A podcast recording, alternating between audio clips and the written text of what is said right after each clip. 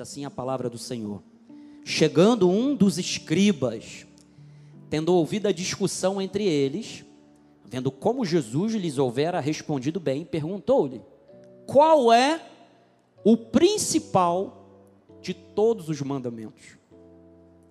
Foram perguntar logo para quem havia dado a Torá para Moisés, né?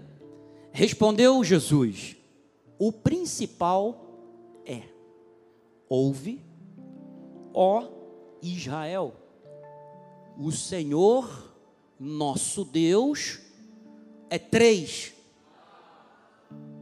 O Senhor nosso Deus é o significa que Deus ele é um.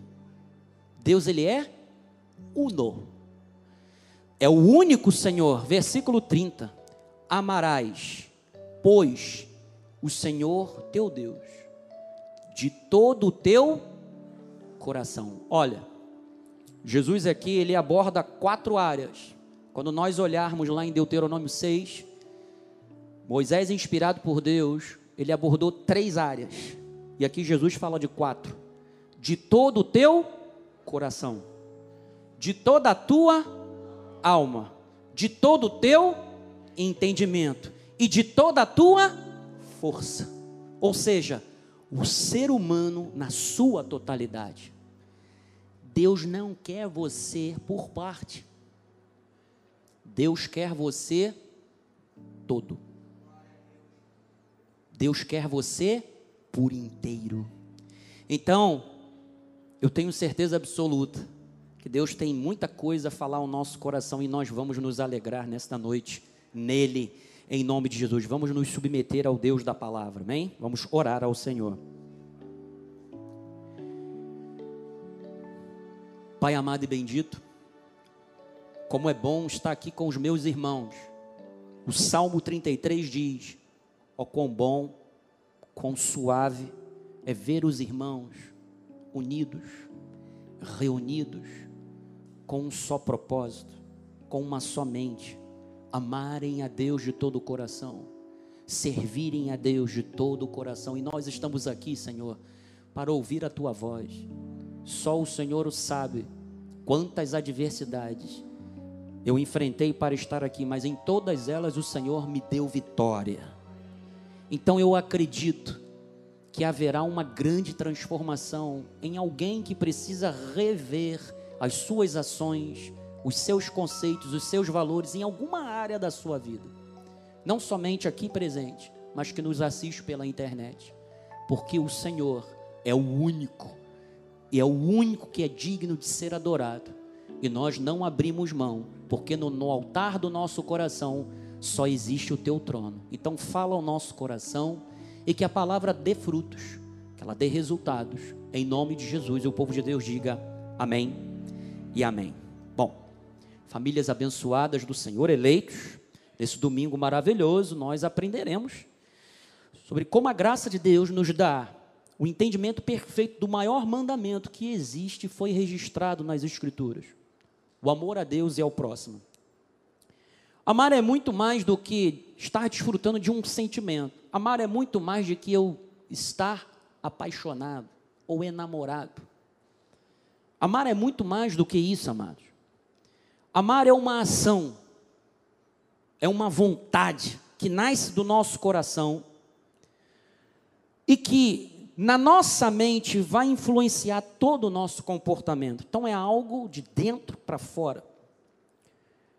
Amar não tem nada a ver com o conceito da sociedade aí fora. O conceito de amor, de amar, está totalmente distorcido.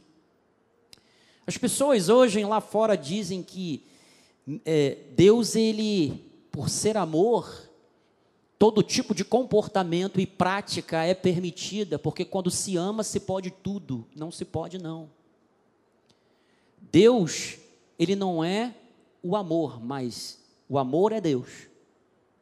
O amor de Deus, ele é perfeito. E o amor de Deus, ele é tão perfeito que ele nos faz ter o quê? Relacionamentos equilibrados. Ele não permite com que a nossa forma de amar venha, de certa forma, impor um jugo, uma escravidão ao cônjuge, ou alguém da nossa família. Não existe um comportamento opressor quando se ama, quando se tem esse conceito do amor de Deus. Então Jesus ele ratifica o maior mandamento, ele nos ensina que somente a graça pode nos mostrar, nos nos ensinar a viver para Deus, de amar a Ele, amar ao nosso próximo. Então, esse texto que nós estamos tratando, ele também aparece em dois outros evangelhos, que é Mateus e Lucas. Mateus no 22, 20, 34 a 40, não precisa ir lá não. E Lucas, que vai ser a segunda parte dessa mensagem, em capítulo 10, versículo 25 e a 28. E eu já havia dito a respeito desse desse desdobramento em Lucas ou dessa interpretação que Lucas dá, porque ele foca muito próximo. Aqui o próximo ele não é focado, mas sim na passagem de Lucas.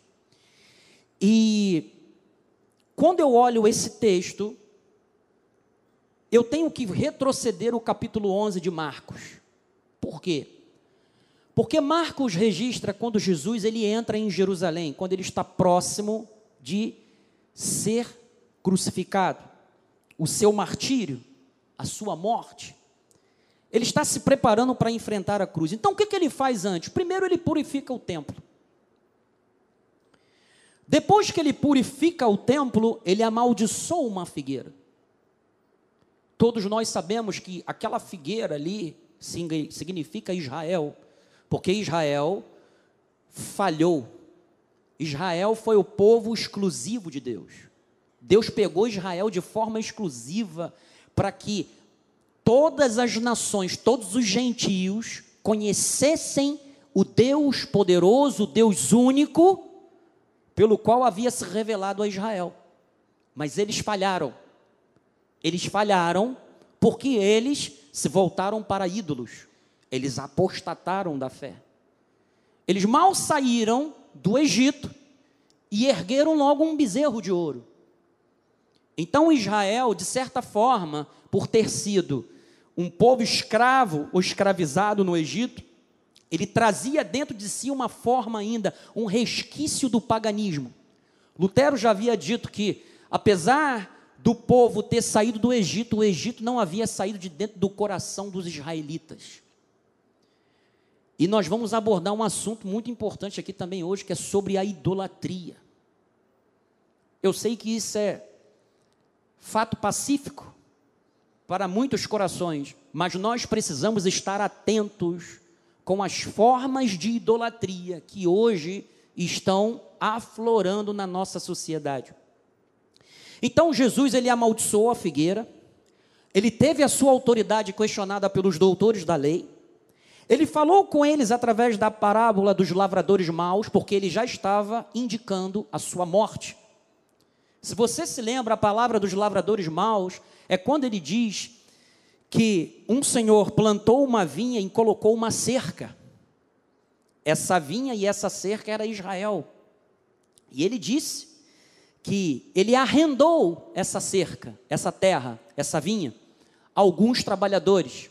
Arrendar é um tipo de concessão, que nem um serviço público faz. Por exemplo, o Estado, ele concede a Light que ela explore o fornecimento de energia em troca de uma de um valor, de uma contrapartida. Isso é o que? Uma forma de arrendamento. E aí o que, que acontece?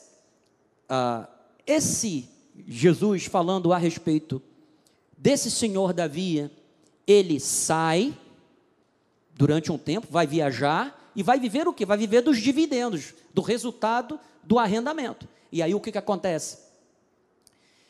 Ele envia um trabalhador, justamente para tomar os seus dividendos. O trabalhador é espancado, é rejeitado. Ele envia mais um, acontece a mesma coisa. Toma uma surra, volta de mãos vazias. E aí ele manda mais um, é morto. E aí o que, que acontece? Ele fala assim: vou enviar o meu filho, porque eles vão, eles vão respeitar o meu filho. Acontece a mesma coisa. Então ali ele estava prevendo o que? A sua morte, o seu sacrifício, o seu martírio. Ele já estava dizendo o cumprimento das Escrituras. E aí, depois de tudo isso, ele começa a ser testado pelos doutores da lei. Primeiro pelos fariseus, e pelos herodianos a respeito do tributo. Quando eles perguntam, é lícito pagar tributo a César? Eles queriam fazer uma pegadinha para pegar Jesus em algum erro, em algum dolo. E depois, os, os saduceus a respeito da ressurreição, quando Jesus ele fala: errais em não conheceres as Escrituras e nem o poder de Deus. E agora, os escribas. Quem são os escribas? Os escribas, eles eram os especialistas. Eles eram formados e instruídos totalmente na Torá.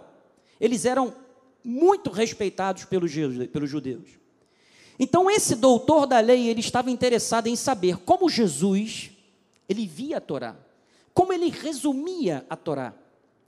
A Torá também é conhecida como Pentateuco, os cinco primeiros livros da Bíblia que são colocados, não em ordem cronológica, mas por assunto: Gênesis, Êxodo, Levítico, Números e Deuteronômio.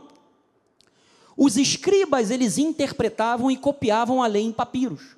Eles tinham determinado que os judeus eram obrigados a cumprir 613 preceitos da lei. E nesses 613 preceitos da lei, 365 eram negativos, ou seja, não faça, não pode. Ou seja, para cada dia do ano, sobrando apenas um, você já tinha um não como resposta. Já tinha um não pela frente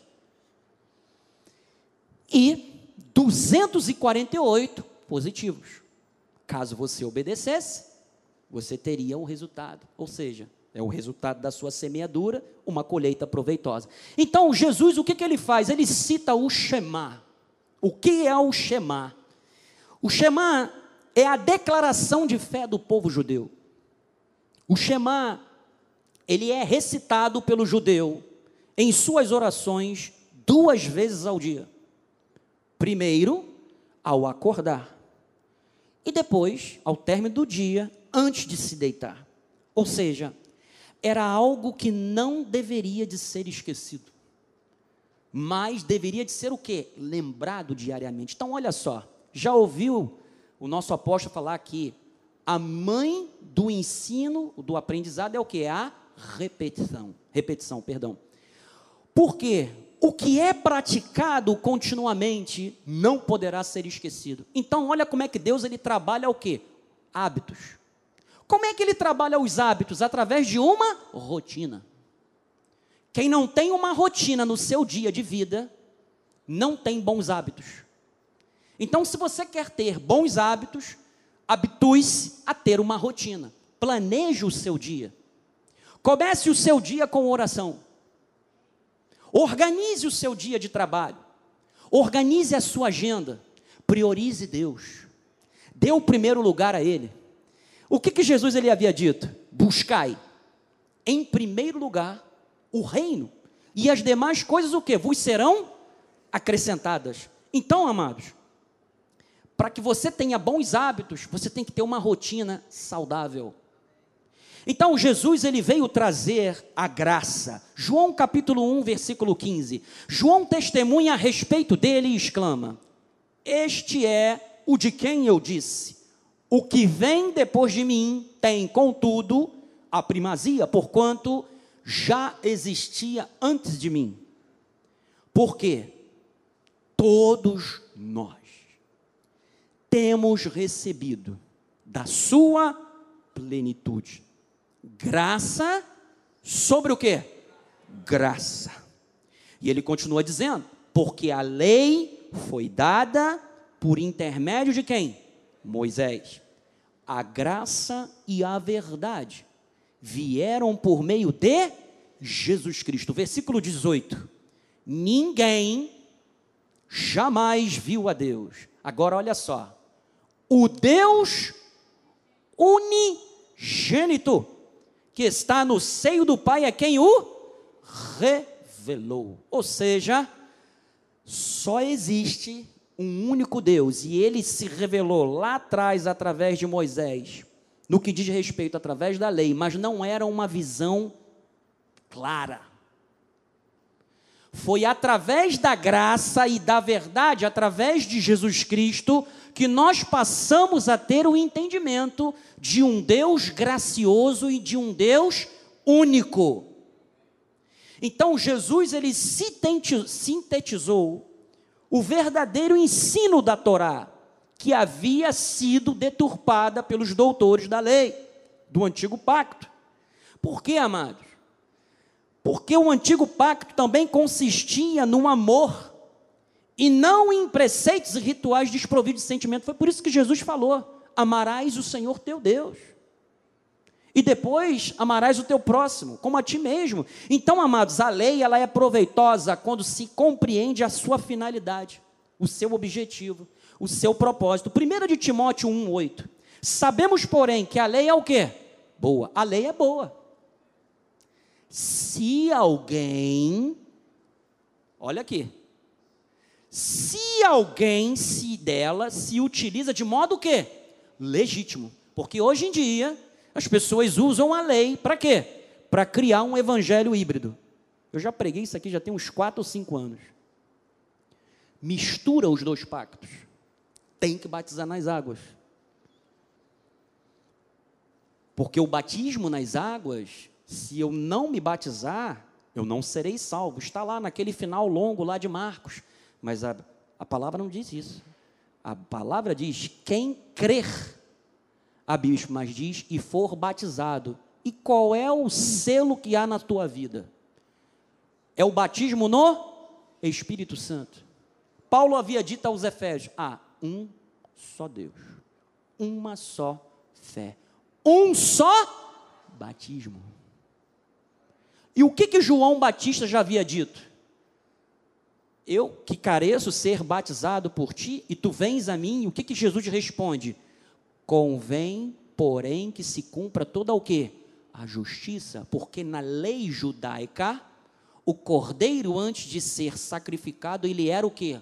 Lavado. Então toda a lei tinha que ser cumprida. Jesus cumpriu toda a lei para que eu não tivesse que cumpri-la. Então o batismo que salva, que sela, é o batismo no Espírito Santo, amado. Então as pessoas estão se utilizando da lei de modo ilegítimo. Não, você tem que jejuar, porque quando você jejua, você mortifica a carne. Isso é papo furado, irmão. Isso é budismo. Isso é coisa de hinduísmo, que tem que dar fome ao corpo para ele ficar quietinho. Negativo. Você sabe como é que você submete a tua carne? quando você ora, quando você se coloca diante de Deus. Eu não preciso dar fome ao meu corpo para me sentir mais poderoso. Não, isso mortifica a carne. Mortifica nada, amado.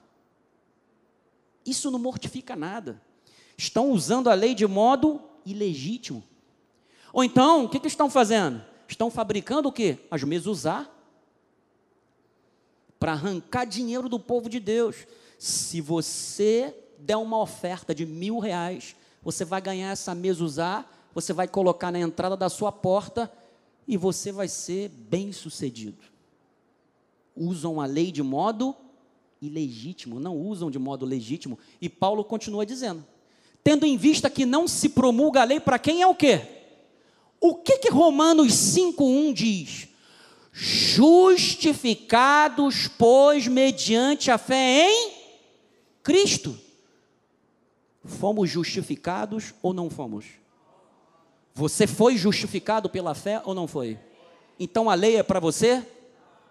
A lei é para quem? A lei é para quem não é, a lei não é para quem é justo. Você foi justificado por ele. Lembra quando o nosso apóstolo pregou sobre propiciação? Cristo foi a nossa propiciação domingo passado. Ele foi o que? O nosso substituto. Então a lei ela é santa, ela é justa, ela é boa, mas ela não podia salvar. O evangelho da graça de Deus, ele é santo, ele é justo, ele é bom, mas ele salva. A lei não mostra, quer dizer, a lei nos mostra que somos pecadores e ela vai continuar nos acusando, amado porque essa foi a finalidade da lei. A lei é ministério de condenação e de morte, ela não é ministério de vida. Ela está ali para apontar que nós não somos capazes por nós mesmos de estarmos diante de Deus aptos para prestarmos um culto. É isso que a lei faz. E é por isso que é através do uso ilegítimo da lei que os pregadores, o que, que eles fazem? Eles escravizam o povo. Porque fica aquela sensação de que a coisa nunca está completa. Eu preciso jejuar mais, eu tenho que ir mais ao monte. Eu preciso fazer algo para Deus, amado, isso é legalismo. Você não tem que dar uma ajuda para Deus. Você não tem que completar a obra de Deus, a obra está completa. Você não tem que estar submetido, sabe, a esse judaizante, porque você foi liberto de tudo isso. A lei não é para você, amado. Você quer saber para quem é a lei?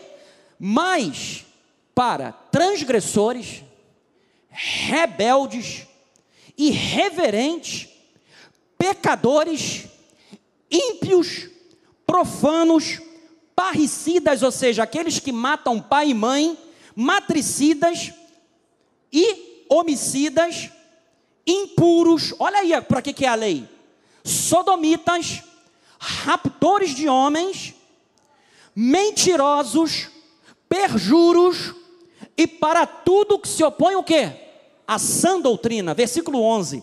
Segundo o evangelho da glória do Deus bendito, do qual fui encarregado.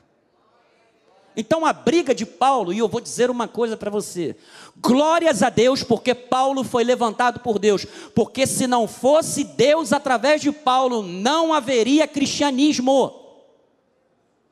Você sabe por quê? Porque os pregadores judaizantes queriam ficar em Jerusalém, eles só queriam saber da casa de Israel. E Deus levanta o apóstolo São Paulo. E ele é um enviado. Boca de Deus para os gentios. Através do evangelho que Deus revelou a Paulo, ele nos tiraria das garras de Satanás para o reino do filho do seu amor.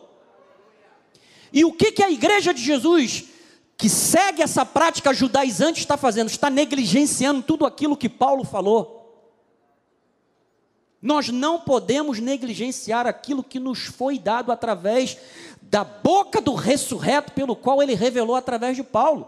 É por isso que o nosso ministério é um ministério que imita Paulo, que por conseguinte imita Cristo. Então, amados, a lei mostra que somos pecadores e continua sempre nos acusando, essa é a função dela, denunciar o pecado. A graça mostra que Cristo foi a propiciação pelos nossos pecados e que através dele nós temos perdão e salvação eterna. Nós podemos declarar e dizer que salvo uma vez, salvos para sempre. Agora o judaizante vai falar assim: não é bem assim não. Esse negócio de salvo uma vez, salvo para sempre, isso aí não é bem assim não. Amados, é dessa forma, sabe por quê? Não depende de mim. Dependeu dele lá na cruz do Calvário, dele me salvar. E ele mesmo é suficientemente capaz, através de algo que ele mesmo gera na minha vida, que se chama perseverança, de me manter intacto e fiel até o fim. Porque não é por mim, na lei dependia da minha vida, dependia do meu esforço, do meu vigor, do que eu fizesse. Mas na graça não. Depende daquilo que ele opera em mim, aquilo que é agradável diante dele. É a graça de Deus quem faz isto na minha vida. Eu não posso ser salvo por mim mesmo, amado e nem posso me manter salvo. Nós não podemos nos manter no caminho por nós mesmos. É Ele quem nos levará e nos guardará até o final. Você está no redil dele, amado. Bicho, mas tem pessoas que se desviam da igreja, não de Jesus. E se é ovelha, vai voltar, amado. Não tem como. Então a lei não pode justificar ninguém. Romanos 3,19. Ora, sabemos que tudo o que a lei diz aos que vivem na lei o diz para que se cale toda a boca e todo mundo seja o que? Culpável perante Deus. 20. Visto que ninguém, olha lá, ninguém, ninguém será justificado diante dele por obras. O legalismo não acrescenta nada naquilo que Cristo fez. Em razão de que pela lei vem o pleno conhecimento de quem? Do pecado. Porque a lei diz: não, 365 vezes, só sobra um dia para tu respirar. 99,99% ,99 sobra 0,1. Aliás, 9, é, sobra 0,1 para você dizer assim, ó, o restante é tudo não. Era a função da lei, amado. Porque o povo judeu queria isso. Moisés, sobe lá o monte e vê o que, que Deus quer que a gente faça. Ah, é? Vocês querem uma cartilha, uma lista do que vocês podem ou não fazer? Então toma aqui. E o homem pega, eu conheço dez mandamentos, aí o homem pega e transforma em 613. Então, ele continua dizendo: Mas agora, sem lei, se manifestou a justiça de Deus, testemunhada pela lei e pelos profetas. Justiça de Deus mediante a fé em Jesus Cristo para todos e sobre todos os que creem, porque não há o que? Distinção. Pois todos pecaram e carecem da glória de Deus. 24. Agora olha só, sendo justificados gratuitamente por sua graça, mediante a redenção que há em quem? Cristo Jesus. Então, amado, o evangelho são as boas notícias. A lei, as más notícias. Agora, nós podemos ouvir as boas novas a respeito da fé. A lei era cópia terrena das coisas celestiais. Ela era a sombra dos bens vindouros. Então, Hebreus capítulo 9, versículo 23, olha o que, que Paulo diz: era necessário, portanto, que as figuras das coisas que se acham nos céus se purificassem com tais sacrifícios. Veja, figuras. Mas as próprias coisas celestiais com sacrifícios ao quê? A eles superiores. Versículo 24. Porque Cristo não entrou em santuário feito por mãos, figura do verdadeiro. Tá vendo? Era tudo figurativo. Era tudo um simbolismo. Porém, no mesmo céu, para comparecer agora por nós diante de Deus, nem ainda para se oferecer a si mesmo, muitas vezes, ou seja, como é que era o sistema de sacrifícios da lei? Contínuo. Várias vezes pecava, tinha que oferecer sacrifício.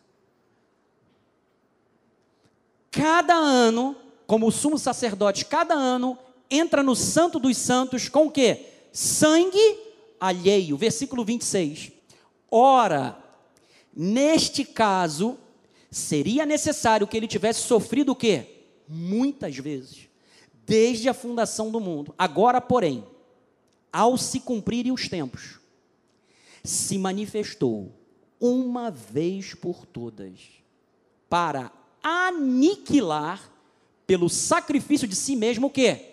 O pecado. Então, amado, o pecado foi derrotado por ele. A lei só te apontava o problema, mas ela não te dava a solução. Ela não te dava unção, ela não te dava virtude, ela não te dava poder para você viver uma vida em que você pudesse dizer não ao pecado. Mas hoje, você está debaixo da graça. Você não está mais sobre o domínio da lei e, portanto, o pecado não pode ter mais domínio na tua vida, porque você está debaixo da graça. E o que Paulo falou aos Gálatas, e a vida que eu agora vivo, vivo pela fé no Filho de Deus que morreu e por mim se entregou. É uma vida de fé. Então, Paulo escrevendo aos Hebreus, ele fez o que? Ele fez um contraste entre a lei e a graça. Na antiga aliança, as cerimônias sacrificiais eram uma sombra dos bens vindouros. Eles refletiam o quê? As coisas celestiais. Mas com a mudança de sacerdócio, da nova aliança estabelecida no sangue de Jesus, amados, há uma troca de sacerdócio. De Jesus, de Levi para Jesus. Há uma troca de função na expectativa da realidade. Olha só, nós estamos na nova aliança, saímos de um reflexo para uma imagem real. Nós saímos da expectativa para a realidade. Saímos do Monte Sinai para Sião, Jerusalém celestial. É por causa de quê? De Cristo, nós podemos viver a realidade das coisas celestiais. E Jesus, uma vez, ele quando ele fez sinais, ele curou pessoas, ele libertou e ele ensinava, e uma vez ele falou para os discípulos, ele falou: "Olha, muitos profetas esperavam por isso que vocês veem. Os profetas profetizavam. Então os profetas eles eles aspiravam, eles ansiavam por ver a graça de Deus, por verem a nova aliança. E hoje nós vivemos a graça de Deus e as pessoas ainda vivem como se estivessem na lei. Se os profetas do Antigo Testamento estivessem vivendo na nova aliança hoje, eles não iriam trocar de forma nenhuma a liberdade, o privilégio que nós temos por causa do sacrifício de Cristo, por causa dos sacrifícios mosaicos. De jeito nenhum. Então, amados, Deus ele nos conclama amarás o Senhor teu Deus de todo o teu coração, porque nós somos chamados para viver um relacionamento especial com Ele. Deus não queria um relacionamento, sabe, uma forma de culto à distância. Mas o povo judeu escolheu isso.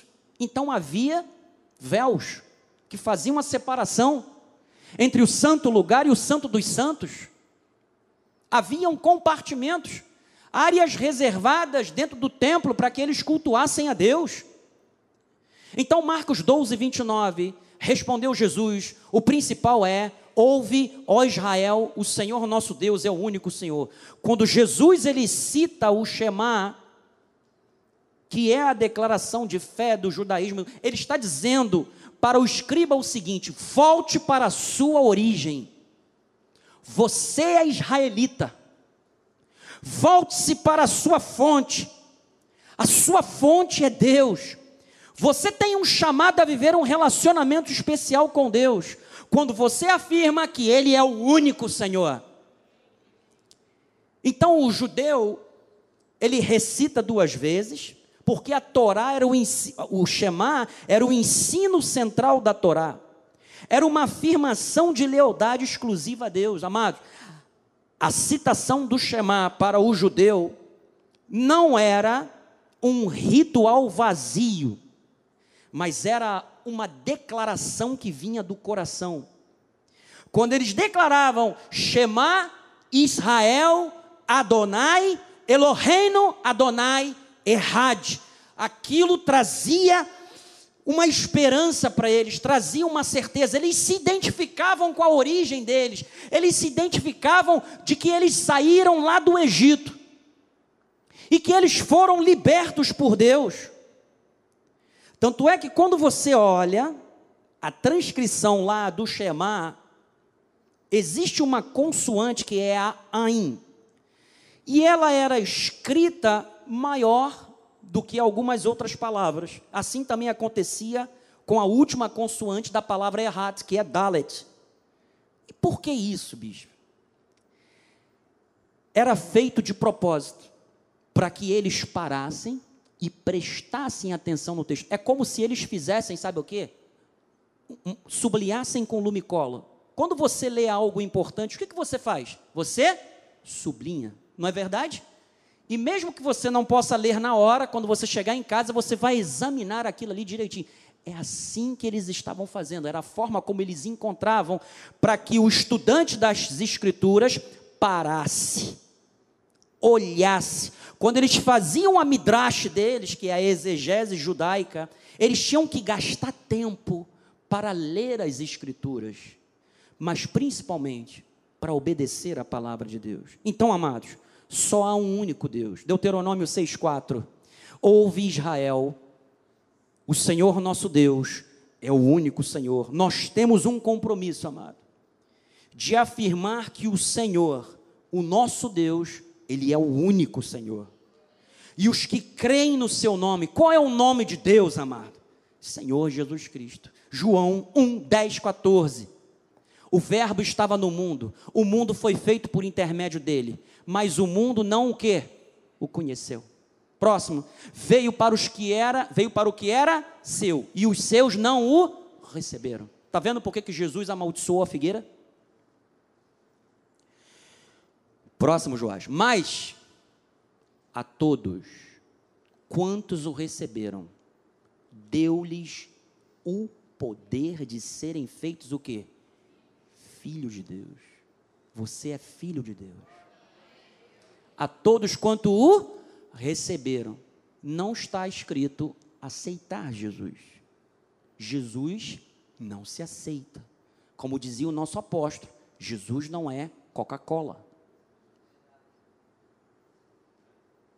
Jesus é para ser recebido. Não. Jesus é um cavalheiro. Ele respeita o ser humano. O Espírito Santo, ele pede dá licença. Por favor, dá licença. Você pode me ouvir? Eu sou um cavaleiro. Você pode aceitar Jesus? Porque ele tem que ser aceito. Mas se você não quiser aceitar, tudo bem, eu volto outra hora. Eu me lembro, em Atos dos Apóstolos, quando Paulo estava pregando para Lídia, uma mulher vendedora de púrpura, panos, o Senhor lhe abriu o coração. O Espírito Santo bateu na porta, pediu da licença. Deus abre o coração. E quando ele abre o coração, não tem como dizer não. Até rimou, tá vendo? Então, amados, os que creem no seu nome, versículo 13 os quais não nasceram do sangue, nem da vontade da carne, nem da vontade do homem, mas da vontade de quem? Não depende do ser humano, depende da vontade de Deus. Se Deus fechar uma porta, não há ninguém que possa abrir, amado. Nem o Kim Jong-un lá com aqueles testes nucleares dele. Não arrebenta. Porta que ele fecha, ninguém abre, mas a porta que ele abre, ninguém pode fechar.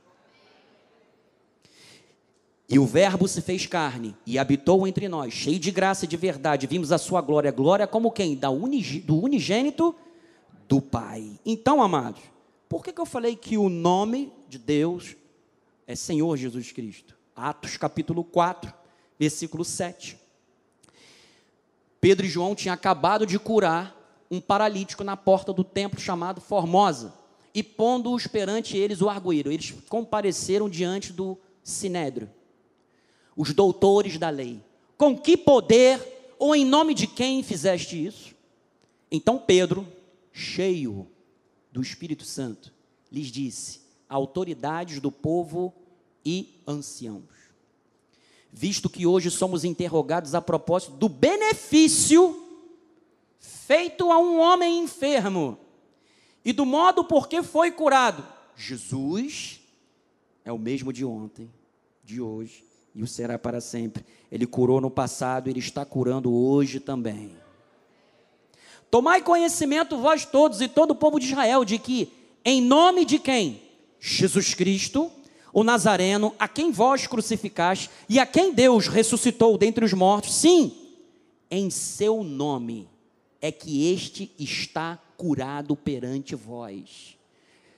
Este Jesus é a pedra rejeitada por vós, os construtores, a qual se tornou que? A pedra angular. Próximo, Joás. E não há salvação em nenhum outro, porque abaixo do céu não existe nenhum outro nome dado entre os homens pelo qual importa que sejamos o quê? Salvo.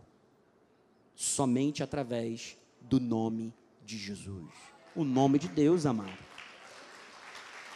Então, o que eu e você aprendemos tem que ser ensinado aos nossos filhos. Deuteronômio 6, 1 a 3.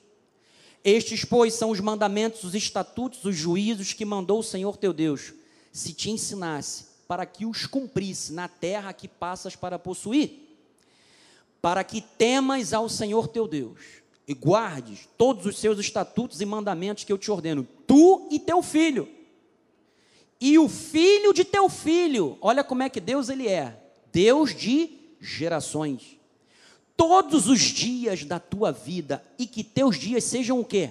Prolongados. Quer viver bem? Quer ter longevidade? Obedeça a Deus, mas transmita isso para os seus filhos. Ô bispo, tá difícil. Meu filho não quer dar ouvidos à palavra. Não tem importância, amado. Senta ele na mesa e fala assim: ó, cinco minutinhos, senta aí. Você vai ouvir o que o papai vai falar. Transmite a palavra. Não tente fazer aquilo que somente Deus pode fazer. Quem vai abrir o coração é o Espírito Santo de Deus. Mas Deus tem que falar e tem que ser através da tua boca. Jesus disse, bispo, que o profeta, não há profeta sem honra na sua casa. Já viu aquele ditado? Santo de casa não faz milagres. Não existe, amado. A vontade de Deus, ela é irresistível.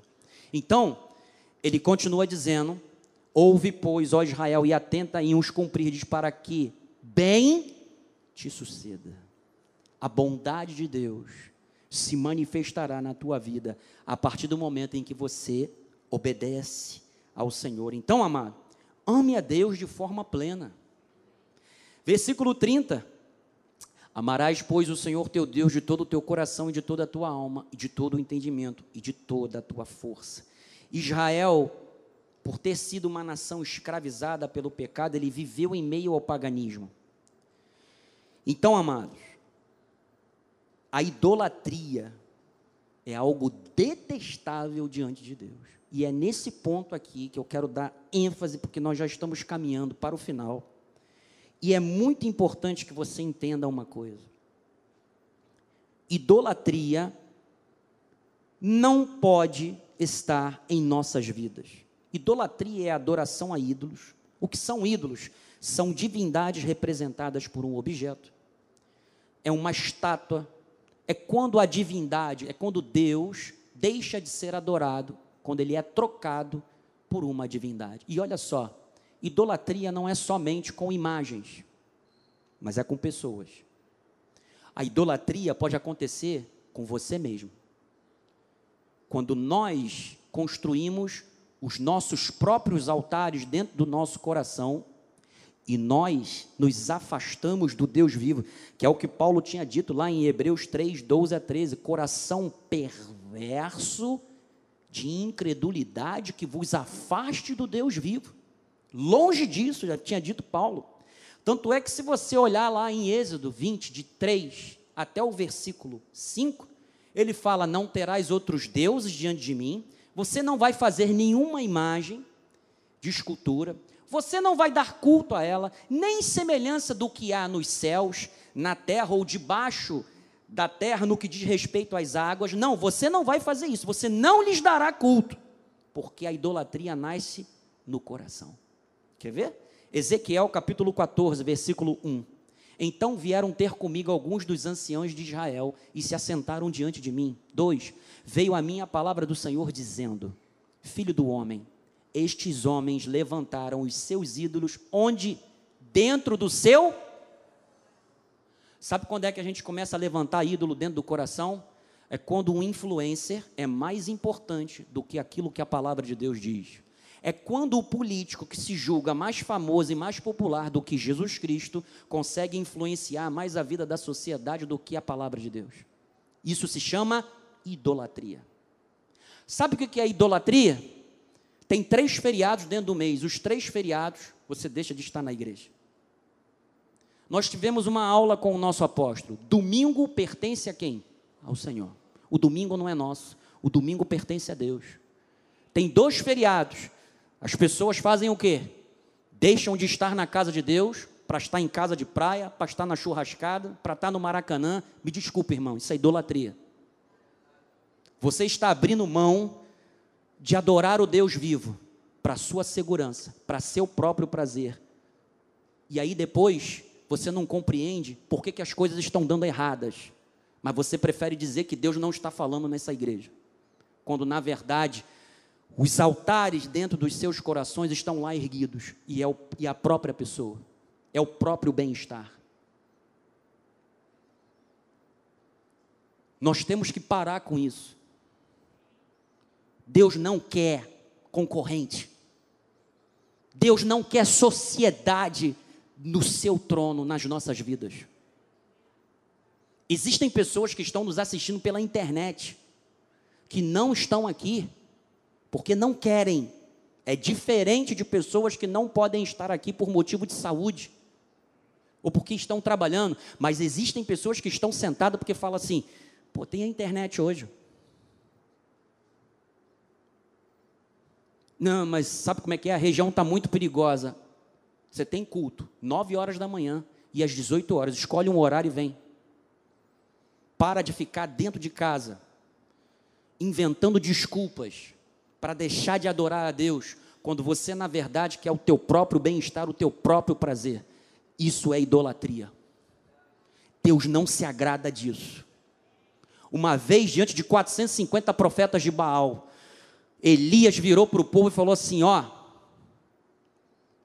até quando vocês vão cochear? Vocês vão ficar divididos entre dois, dois deuses, dois caminhos. Se o Senhor é Deus, seguiu. Se o Senhor não é, até quando você vai ficar dividido entre a tua televisão e o teu culto a Deus? Até quando você vai ficar dividido com a tua, a tua churrascada ou você está adorando a Deus?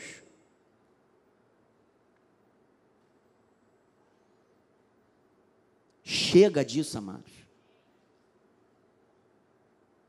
Chega. Nós estamos aqui para amar a Deus. E é aqui que eu aprendo a amar a Deus. Versículo 5 de Deuteronômio 6, olha lá. Amarás, pois, o Senhor teu Deus de todo o teu coração, de toda a tua alma, de toda a tua força. Você sabe o que significa isso aqui, toda a tua força? Eu falei para o jovem: vai chegar um momento que você vai ter que fazer força, amado. Sabe o que é fazer força? Dizer não para algo que você queira, que você gosta, porque você estava acostumado lá no Egito, você vai ter que dizer não. Porque você não está mais no Egito. Você está na terra prometida, você está na terra que manda leite e mel. É por isso que o pessoal da lei resolve rapidinho com uma vigília, com um jejum. Mas aqui na consciência, aquilo fica acusando, sabe por quê? Porque eles querem viver pelas obras da lei, e pelas obras da lei ninguém será justificado, porque a lei não pode promover mudança, não pode promover transformação. Tem que haver uma mudança de vida, amado. Amar a Deus de todo o coração, com todo o teu espírito, teu corpo, de toda a tua alma, com os teus sentimentos, de todo o teu entendimento, a mente no sentido de você expressar a sua fé, as suas habilidades que Ele te deu, com todas as suas forças. É quando você vai na contramão da sociedade. É quando você diz não para as coisas erradas. Isso é amar a Deus com toda a tua força. Você tem que mostrar quem é que está aqui dentro entronizado na tua vida. É por isso que ele disse: Ouve, ó Israel. E eu volto a dizer: quem tem ouvidos, ouça. O que o Espírito diz à igreja, amado: Amar a Deus de forma plena requer lealdade incondicional. Existem pessoas que estão trocando a direção da Bíblia pela direção do YouTube.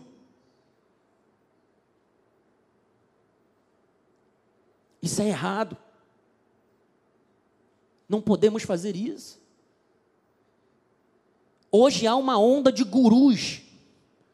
Mentoria para isso, mentoria para aquilo, mentoria para não sei mentoria, blá, blá, blá, mentoria, mentoria, mentoria. Amados, muitas dessas mentorias eu acho muito bom, mas a grande maioria é para tirar dinheiro das pessoas, sinceramente.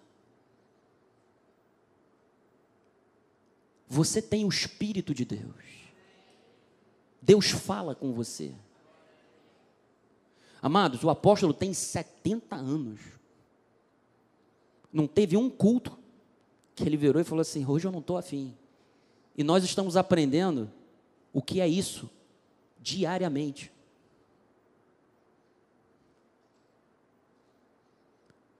Desde quinta-feira, toda madrugada, duas, três vezes, tinha que levantar para dar remédio para a Ágata, porque estava com febre. Já pensou? Se eu chego e falo, apóstolo, deixa o bispo Sérgio pregar, porque a Ágata toda hora está tendo febre de madrugada, eu estou cansado. Negativa, mano. Meu chamado, o meu Deus está em primeiro lugar. Existem pessoas que desistem fácil, param no meio do caminho. Deus não quer que você desista. Deus não quer que você pare. Deus quer que você continue. Deus quer que você continue caminhando, porque há um prêmio. Um prêmio das nossas, da nossa vocação. E Paulo disse que essa vocação que nós temos, ela é uma vocação soberana. Nós nos apegamos muito às coisas que nós vemos aqui, o nosso coração às vezes fica muito nessas coisas da terra. Deus não quer que você tenha as coisas, o seu coração nas coisas da terra. Ele quer que você tenha o coração nele. Ele disse: quando você buscar o reino, tudo te será acrescentado. Quando Jesus ele fala, não fiqueis ansiosos com as coisas da manhã, você não tem que estar ansioso, não se preocupem. Para cada dia abaixo do seu mal, Deus está dizendo o seguinte: Jesus está dizendo o seguinte: confie em Deus. todo o coração. Nós não estamos aqui, sabe, para passar o tempo. Estamos aqui para aproveitar o tempo e cultuar a Deus uns com os outros. Obra de Deus não tem que ser um fardo. Ir para a igreja não pode ser motivo de, ai, eu tenho que ir. Não, Deus não quer isso. Deus quer que você venha para se renovar. Está cansado, é normal, eu também me canso, mas vem se renovar. Vem provar dos dons de Deus. Vem provar dessa comunhão dos santos. Segunda-feira passada, ah, nós colocamos os irmãos para orar uns pelos outros, porque a igreja é isso, amado. Nós estamos aqui para orarmos uns pelos outros e sermos curados. Foi o que Tiago disse lá em Tiago capítulo 5, 17. Isso é a igreja. Aqui tem que ser um lugar de alegria para você, para mim. Ah, bispo, mas tem umas pessoas em todo lugar é assim, amado. Vai ter dia que você vai falar comigo e eu vou estar meio esquisito. E vou te pedir perdão depois, mas é normal. A igreja é lugar de pessoas imperfeitas. Nós não somos perfeitos mas aquele que é o varão perfeito está em nós, e é justamente ele que nos faz compreender a nossa imperfeição, porque nós somos vasos de barro, todos nós. Então, amados, ter amor próprio e para com o próximo é uma responsabilidade nossa. Por isso é que ele disse no versículo 31 de Marcos 12, bota lá, Joás, que eu já estou terminando. 12, 31. O segundo é: amarás o teu próximo como a ti mesmo não há outro mandamento maior do que esse. Então, amados, a revelação da graça de Deus, ela tira o véu da lei. A graça de Deus nos ensina a servir a Deus de coração, não por uma obrigação, não porque está escrito que eu tenho que fazer. Eu entendo do porquê está escrito do que eu tenho que fazer. Você está me entendendo? A letra mata, mas o espírito o quê? Vivifica. Então a graça de Deus traz o sentido das escrituras para a minha vida. Então, versículo 32 de Mar Marcos 12, bota lá, Joás, 32, Marcos 12, eu avancei, 12, 32, isso.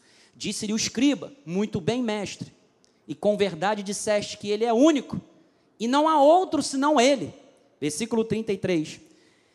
E que amar a Deus de todo o coração e de todo o entendimento, de toda a força, e amar ao próximo a si mesmo, excede todos os holocaustos e sacrifícios. Versículo 34.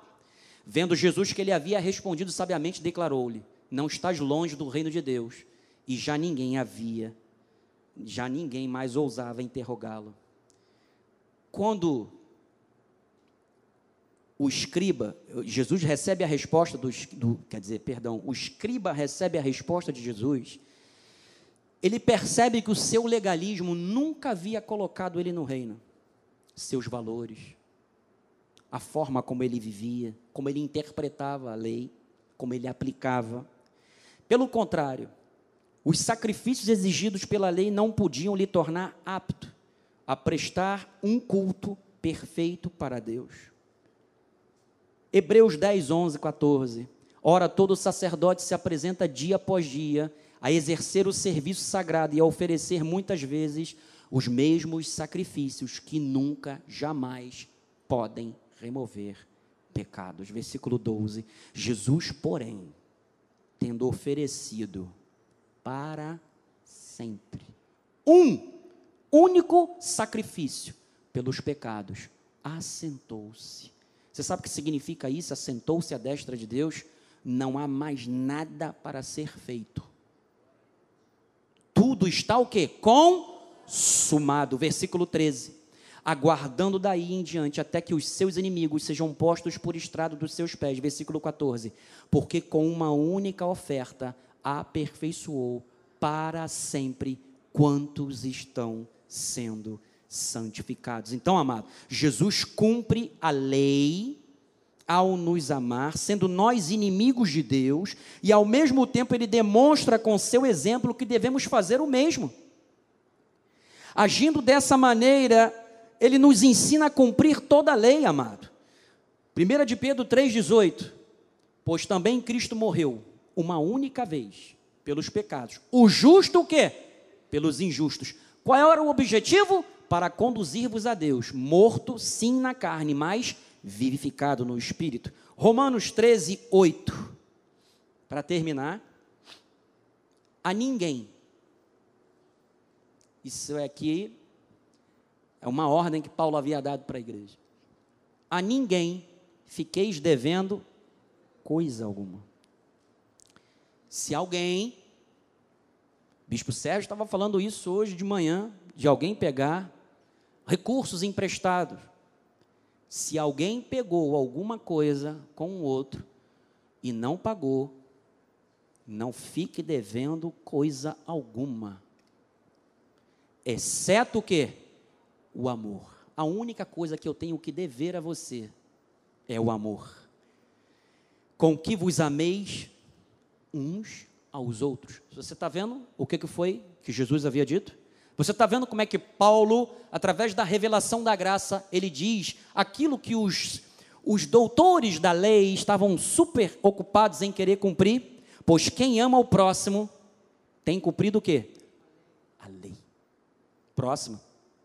Por, por isto, não adulterarás, não matarás, não furtarás, não cobiçarás, e se há qualquer outro mandamento. Olha o que Paulo diz.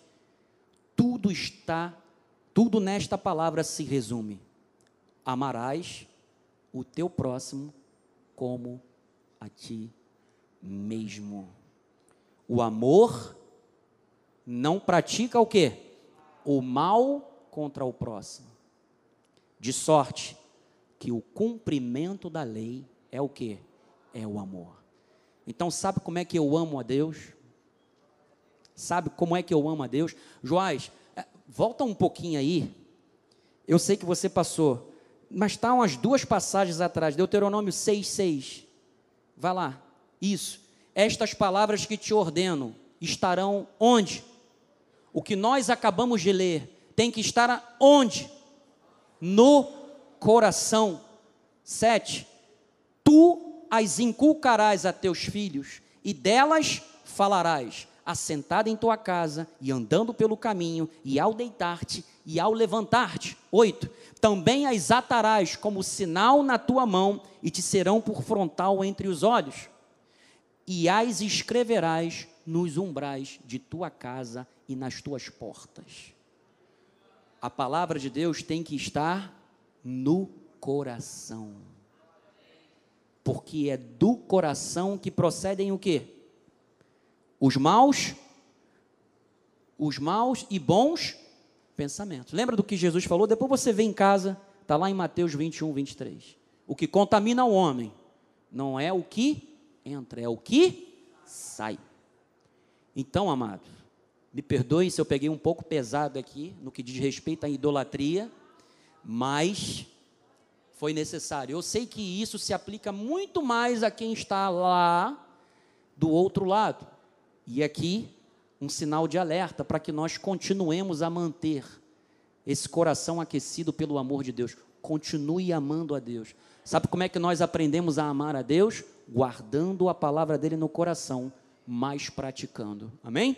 Essa foi a vontade de Deus. Eu chamo a bispa Cristiane para dar a bênção apostólica. Me perdoem se eu fui um pouco louco aqui em cima no que diz respeito à contundência da palavra, mas nós, como pregadores, nós precisamos fazer com que o barulho do martelo seja ouvido, até que a pedra seja esmiuçada. Amém? Amém. Vamos todos ficar de pé. Levante suas mãos para o altar.